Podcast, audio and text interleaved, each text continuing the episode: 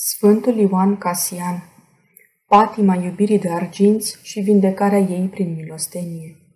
Capitolul unu. A treia patimă împotriva căreia creștinii trebuie să lupte în urcușul spre desăvârșire este iubirea de argint sau argirofilia. Aceasta este o boală grea a sufletului larg răspândită și generalizată în lumea contemporană.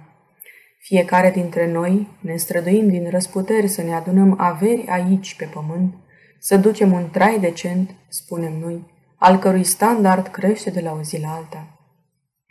Toți căutăm câștiguri mari pentru a ne putea permite tot mai multe bunuri oferite din belșug de către societatea de consum. Ajungem astfel să trăim pentru a consuma și a poseda și nu pentru a ne mântui. Uităm că suntem fii ai lui Dumnezeu și că vitală pentru noi este relația cu El, încercând să stabilim relații cât mai strânse cu materia și banul. În acest fel, în loc să-L avem pe Hristos ca centru al existenței, așezăm în centrul vieții noastre materia. De aceea, bine observă Sfântul Ioan Casian că patima argirofiliei este o formă de idolatrie. Nu-L mai cinstim și adorăm pe Dumnezeu care ne-a dat viață, ci venerăm banul căruia noi i-am dat viață și pe care l-am creat spre a ne sluji și înlesni existența. Însă, în loc să-și împlinească menirea, banul a devenit pentru noi un idol și o cauză a multe suferințe. De aceea, patima iubirii de arginți este un obstacol greu de depășit în calea mântuirii noastre și trebuie să o izgonim din suflet, sădind în loc virtutea milosteniei și a simplității. Sfântul Ioan Casian consideră această patimă deosebit de grea, pentru că ea este rădăcina tuturor relelor din care se nasc multe alte vicii. Și aceasta pentru că, în vederea obținerii câștigului râvnit, pătimașul este în stare să facă orice compromis, săvârșind orice păcat și lăsând loc pentru pătrunderea altor patimi în suflet. Sfântul Ioan susține că această patimă este străină de natura noastră. În opera sa, un element central îl constituie concepția despre cele două stări ale naturii umane. Este vorba de natura originară a omului, adică starea de nepătimire și puritate în care omul a fost zidit de Dumnezeu, și de natura căzută, supusă stricăciunii și morții ca urmare a păcatului strămoșesc. În urma căderii în păcat, această stare de stricăciune a devenit, din nefericire, starea naturală a omului, iar păcatul, prin reprezentarea sa, devine o a doua natură.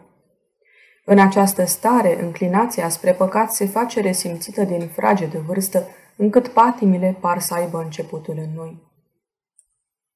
Însă patima iubirii de arginți este străină chiar și de această natură căzută, căci vine din afara ei. Dar pe cât de ușor poate fi evitată și respinsă, pe atât de greu este de alungat.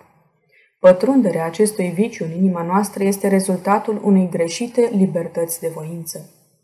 Sfântul Ioan demonstrează că nu Dumnezeu este răspunzător de păcatele noastre și de răul pe care le săvârșim, ci noi înșine și libertatea voinței noastre pe care o folosim greșit, îndreptându-ne spre cele rele.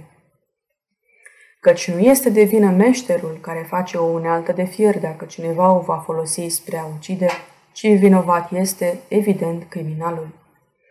Așadar, după ce a pătruns în suflet, acest viciu este foarte greu de izgonit din cauza mândriei și a uitării de Dumnezeu a pătimașului, care idolatrizează și adoră banul și materia. Sfântul Ioan Casian insistă foarte mult pe descrierea modului de manifestare a acestei patimi, lucru nemai întâlnit în opera sa. El însuși motivează această descriere amănunțită prin faptul că fără o prezentare a cauzelor și a manifestării acestei boli, bolnavilor nu le va putea fi oferită îngrijirea cuvenită, iar cei sănătoși nu ar ști cum să se păzească de contaminare. Ca în cazul fiecărei patimi și virtuți despre care vorbește, Sfântul Ioan ne arată că patima argirofiliei se înrădăcinează adânc în inimă și că ea nu va putea fi combătută decât dacă va fi stârpită din suflet. Semnul biruinței asupra acestui viciu este răceala inimii față de orice para neînsemnată. Căci păcatul nu înseamnă doar săvârșirea faptei rele în mod concret, ci mai ales aceasta își are rădăcina în păcatul cu inima și cu gândul. Pentru izbăvirea de patima iubirii de arginți, Sfântul Ioan ne îndeamnă mai întâi să urmăm exemplul sfinților, căci aceștia, prin viața pe care au dus-o, s-au învrednicit de intrarea în împărăția lui Dumnezeu. Imitându-i pe aceștia, să ne rupem de această lume, adică să ne înstrăinăm de obiceiul și mentalitatea lumii contemporane, care așează banul și materia pe primul loc. Să nu ne facem părtași freamătului lumii, pentru a nu ne slăbi puterile sufletului și pentru a nu cădea în mrejele altor patimi.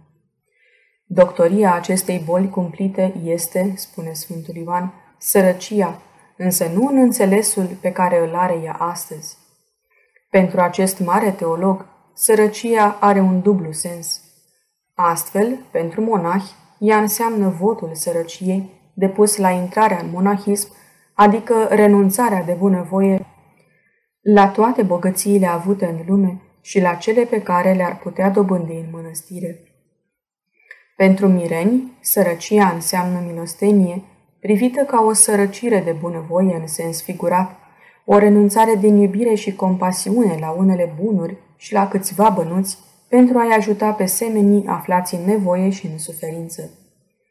Această renunțare, prin săvârșirea ei tot mai deasă și din toată inima, devine o virtute capitală pentru orice creștin, tămăduind boala grea a arghirofiliei. Scopul milosteniei, al renunțării la o părticică din câștig, este de a-l face pe cel pătimaș să nu mai prețuiască atât de mult materia, să-și deslipească inima de ea și să o apropie de Dumnezeu, revenind astfel la normalitate. Astfel, el își schimbă reflexele egocentrice de a aduna și de a strânge în favoarea propriei persoane în reflexele jertfelnice de a se dărui pe sine în iubire desăvârșită lui Dumnezeu și semenilor.